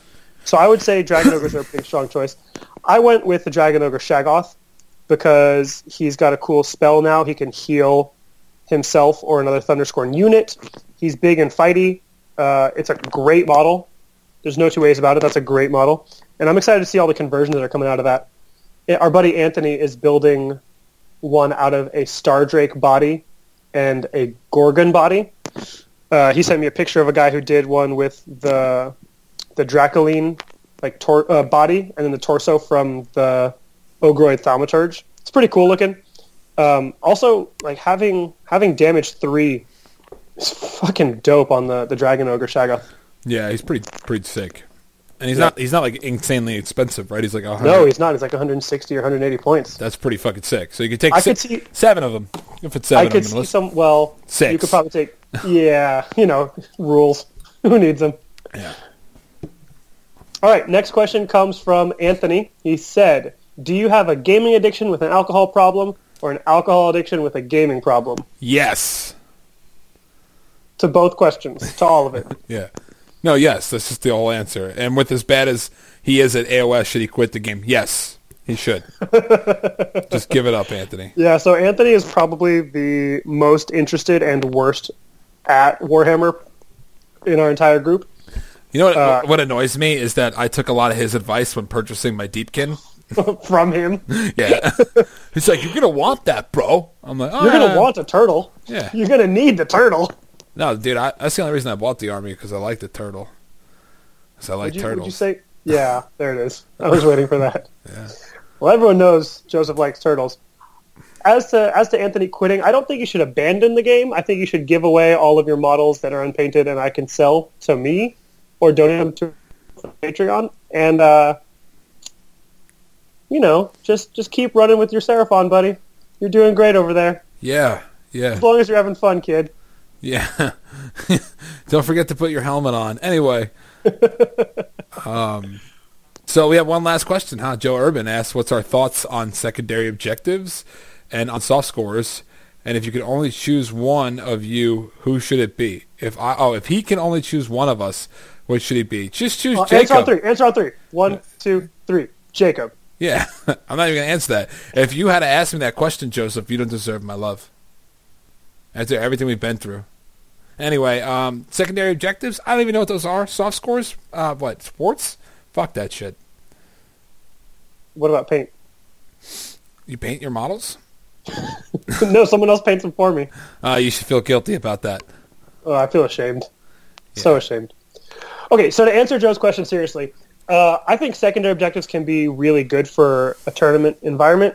It can give you a reason to play when you're losing, uh, or like give you a, a something else to shoot for when you, the game is obviously lost. The the ones that GW just put out, I think, are a really mixed bag because for the most part, they're only things you're going to achieve when you're already winning. So Yeah. what they do is they give you a way to differentiate between people who get major victories, right? Like if one person gets four major victories and one loss, and they get all all four of the secondary objectives, one person gets four major victories and a loss, they only get two. That gives you an easy way to, to differentiate between their scores. But I think that secondary should be something that doesn't interact with the actual mission you're playing. So if you look at, for example, NashCon, the way that carefully, okay. Uh, if you look at the way David and uh, and Vince put together this list of schemes, they're all pretty tangential to the mission itself. It's never like who holds more objectives at the end of the game also gets a secondary. It's like kill a unit with shooting or kill a hero with a battle line unit or run one of your heroes to the opposite side of the table and take them off the board in the first turn. Something like that that anyone can accomplish even if you're losing. And I think that's what makes for good secondary objectives. I've in the past had a lot of beef with the way the Adepticon pack was written because in the past you would pick your secondaries, which was cool, but then there was a tertiary objective, which basically just built on who won the game. And if you won the game and got your tertiary, because it'd be the same sort of thing. It was like if you control more objectives than your opponent at the end of the game, you score the tertiary objective. If you're losing, you're not going to get that one. You're not. You can't like Yeah. lose and score secondary and tertiary. It's like it's redundant. You're doing it's the same objective twice. You're just getting extra points. Exactly. You're just double dipping basically. And I think that that's poor design. I think that the way that that Vince and Tom and David put together the schemes for NashCon really works. And I think you often see like a list of eight objectives and you pick one over the course of or you pick one per game. You can't reuse them, stuff like that for the over the course of the tournament. I think those work pretty well. I think we could get outside of the the same eight that we often see because they're usually pretty pretty generic. It's like kill your opponent's general, keep your general alive for the whole game, stuff like that. But in general, I think they're a good thing for the game. It, it makes it so that every tournament feels a little bit different. Yeah. As to soft scores, I think that soft scores incentivize a certain type of game. You use soft scores in the tournament pack, which no one's going to read, to figure out what you want to prioritize in your tournament. Yeah, I, I've always felt like soft scores, like especially at like Alamo, which a lot of people bitched about. Uh, granted, I liked was that like if you had enough s- sportsmanship votes, it was like a multiplier. Yep. So like, I know it's a complex. it's- You're doing some more complex math than just going, "Oh, he got best sports in this." But if you say if you win four out of five of your games, major victories, and then there's someone who wins five of their games, major victories, and you're in competition for overall, and your points, your say your paint's the same, Yep. right? But you got that guy got no best opponent votes, and you got two best opponent votes. Those two best opponent votes should propel you past. You The know what I mean? who won that one Yeah. extra game. So if you have like 80 battle points and this guy's got 100, you should get some like a more incentive for being a good sport and also winning. Like winning and being a good sport at the same time means that your opponent, even though they lost, had a good time, and we should always be promoting having a good time. That Yeah. should be the number one thing. I know this is like a redundant, like where it just keeps coming back to this, but in this scene, if everyone's a cunt, no one's gonna play. Stop being a dick. That's the bottom line. Yeah, because Joe Pagano said so. People's elbow. Yeah, John Cougar No. Mellencamp. No, I completely agree with you. I think that soft scores. First of all, I think calling them soft scores bugs me because it makes it sound like it's not as important. But when you look at a tournament like result page, oftentimes you the only differentiator you see is battle. You see like a little bit of differentiation between paint scores, but for example, at Adepticon, the number of people that got max paint at this last Adepticon it was something like 50% or more got max paint, and then the couple people who were up for best paint awards had like a little extra boost. But when you look at the differentiation between scores in battle, you have people who got 100 points and you have people who got 20 points. So being the best and being the worst is an 80 point swing. No one would stand for that type of swing in sports or in paint. Right? If the difference between being best sports and like the worst sports is 80 points, that completely changes the whole field. And I don't think that it should be that big of a swing, but I do think having differentiation between the top and the bottom in sports scores and the top and the bottom in paint scores should be a thing because differentiating is how you're going to get Yeah, you're going to Like- reward people for actually having like really good sports and really good paint versus just Yeah. battle. we don't want to go to. No one wants to go to Warhammer tournaments and just play a bunch of assholes. No one wants to go to Warhammer tournaments and play a bunch of gray plastic. You should get rewarded for taking the time and painting your models to a high quality standard because it adds Yep. to the theme of the game. It makes Yep. it more alluring and it's going to bring people back. And you should get more rewarded for being a nice guy and enjoyable to play with. Because if you're not like you know, it's all bad for the scene. Because we're all really like a self. Even though GW is more involved now with the scene, it's like We're still very self-regulating. self, self-regulating and self-supported. Like the Yep. reason this exists is because we do it. And if one, it's not. We're not Magic the Gathering. You know what I mean? Like you can go Right. anywhere in the country, anywhere in the world. You can go to a GameStop and know that like maybe Thursday nights people are going to play a Magic draft, and that's always going to be there for you because none Yeah. of that matters. You know, except that no one plays Magic at GameStop. I said a game shop. Oh, I heard GameStop. Thanks. But yeah, no, I'm right there with you. And I the the the converse of that, right, is like if you don't want to be competitive, if you don't want to play serious games, play narrative. No, there should be a place in the competitive scene where people are pushing themselves to be the best opponent that they can be and have a great painted army and also be competitive and play to win. Right? Like I, you don't need to go tell stories and be narrative. That's not the only outlet for the creative side to have a swing of, of scores. And I get that competitive people are going to push back on this and say, if you value sports and paint too much, the person who wins overall isn't always going to be the one who won all their games. And I think that's a good thing. Like Yeah, winning all your I games and being an asshole with gray plastic, you shouldn't win. I yeah. Also, I think that for those people, like best general should be what you're shooting at. Mm-hmm. Highest battle should be an award, but best overall should be best overall, best Person of who everything. encompasses all yeah. all sides of the hobby. Exactly. if you get- and that's something that Tony always used to say to me, right? He's like, you want to you want something that encompasses the ideal version of all three parts of that together. Yeah. And when you only have differentiation in battle scores, you're not going to get that. If you don't have differentiation in paint and sports, you're not going to get that best ideal person. Yeah, exactly, exactly. It's like seeing um, Dave Inman or Don. Uh, what's Don's last name? Uh, win best overall. They never would because they're bad games, but they could Yep. definitely win best general. And I've seen them Yep. both win best general, but they shouldn't win overall. Yep. Exactly. Also, shout out to Dave Inman from the Nashville Club because he's really cool. And it's is not, the same asshole. guy. Yeah, not, the same guy. Dave Inman. But I played the same Russ when I was at Facehammer. It was just there's just one Russ at Facehammer. Only one Russ. One Russ to rule them all. One One- Russ to find them. One Russ to bring them all, and in the darkness, In the darkness, bind them. to Ben Diesel. Oh, fuck you.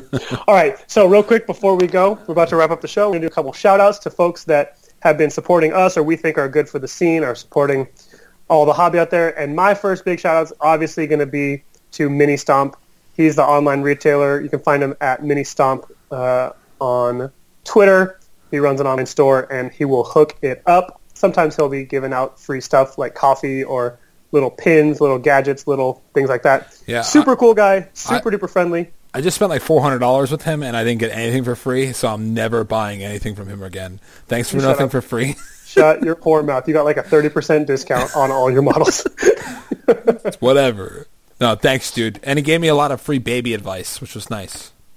oh, he didn't make you pay for the baby advice. It Yeah. wasn't just like 30% off? I wanted him to fucking meet me in the Costco parking lot, but anyway, that didn't work out because he lives in like Minnesota and I live in New York. But Pretty sure he lives in Ohio. Or Uh, Michigan. Michigan. Michigan, Southern Michigan. It Michigan. Minnesota, it's all the same to me. Flyover states. Yeah, We're going to uh, lose all our listeners because of you, Joe. it's okay. Ben Diesel's going to stop listening. Minnesota and Michigan are going to stop listening. Oh man, not Ben Diesel. He was my favorite. Oh, that's great. I, Uh, I got any like- shout-outs you want to do? Yeah, I want to give a shout out to uh, Anthony Polcastro. I just want to remind you to quit the hobby, and uh, but keep printing me buildings. Uh, Anthony printed a bunch of sweet fucking terrain for me. Uh, I painted some of it. Some of it's kind of like just waiting to get primed when we have a nice day out here. Um, and yeah, Anthony, um, you did a great job, dude. Thanks, thanks a lot. What a champion. Yeah, and uh, he he did it for like a really good friends deal for me, and he told me not to tell anyone how much I paid for it.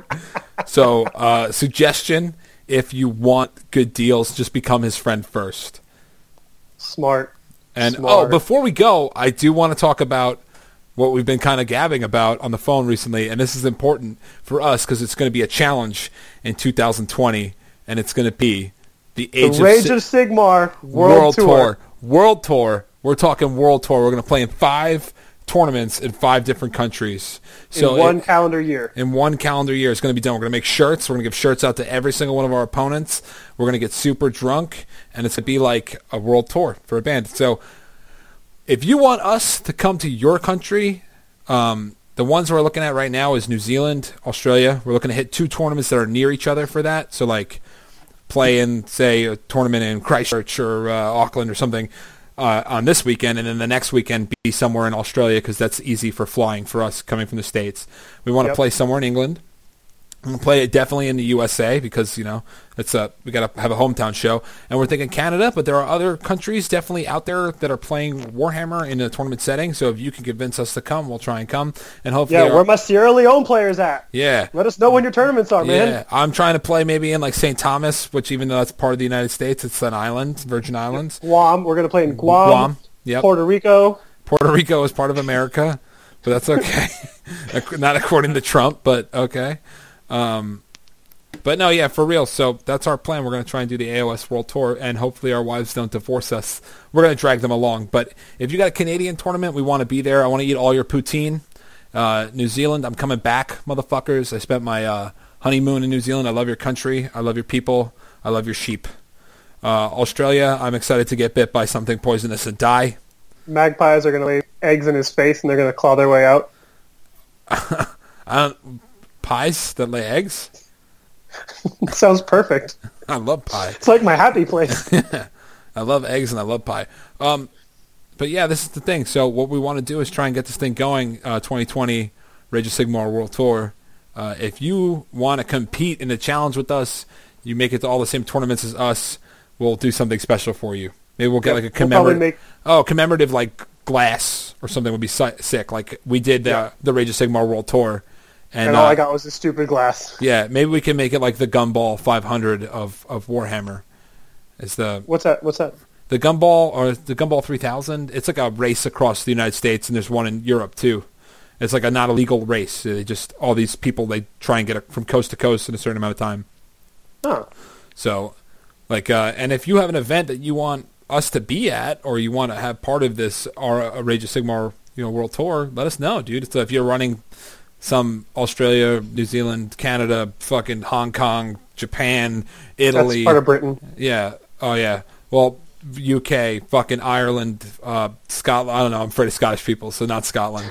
Uh, uh, but no, like if you're really interested in doing that, like and getting involved, let's get it going. Let's make this a thing, and maybe we can get like a whole bunch of people to go on this, and then we can all just play each other at different tournaments. Every tournament. yeah, it's just like wow, why did I go to another country to play this game? Because I'm playing. So glad Joe challenged me for every one of these tournaments. I had Yeah. to play him over and over again. He tailored his list to beat mine.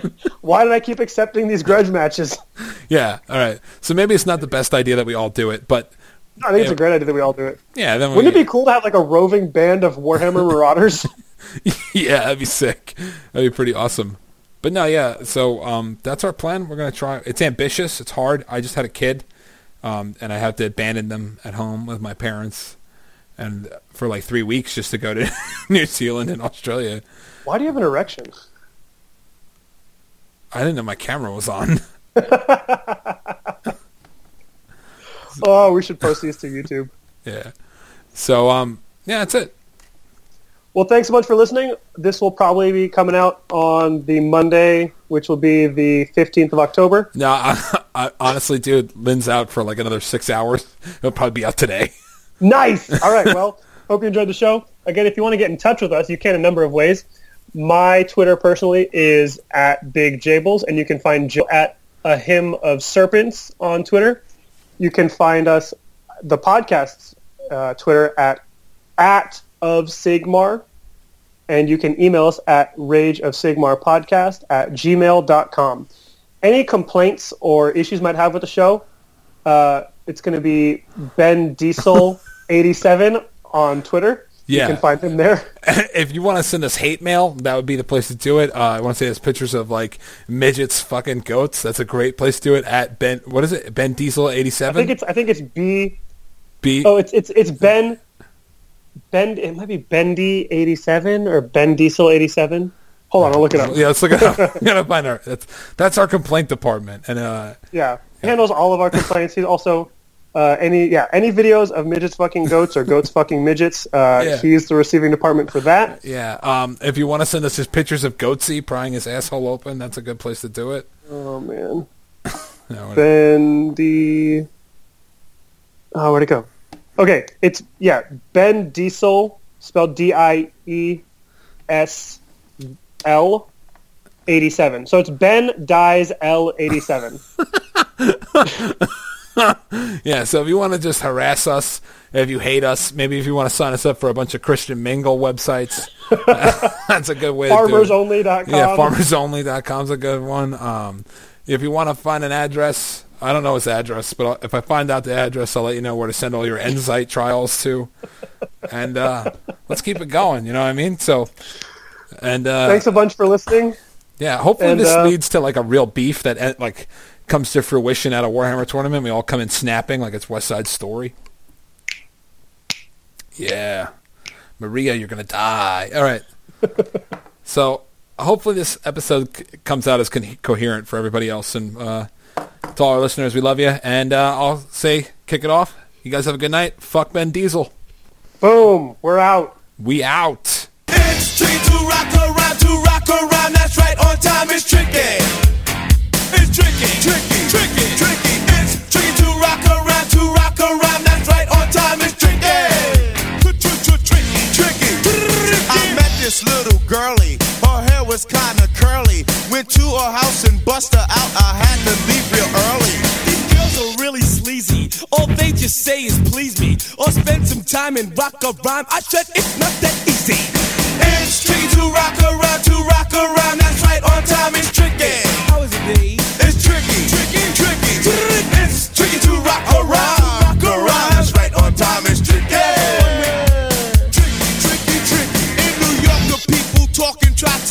us rhyme. They really hawk, but we just walk because we have no time. And in the city, it's a pity, cause we just can't hide. Tinted windows don't mean nothing, they know who's inside.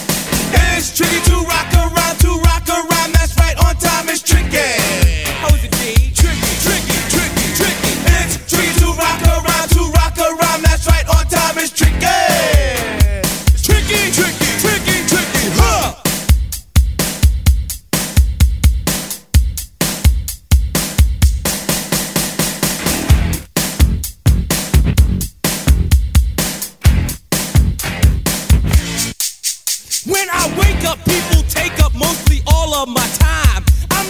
and funky.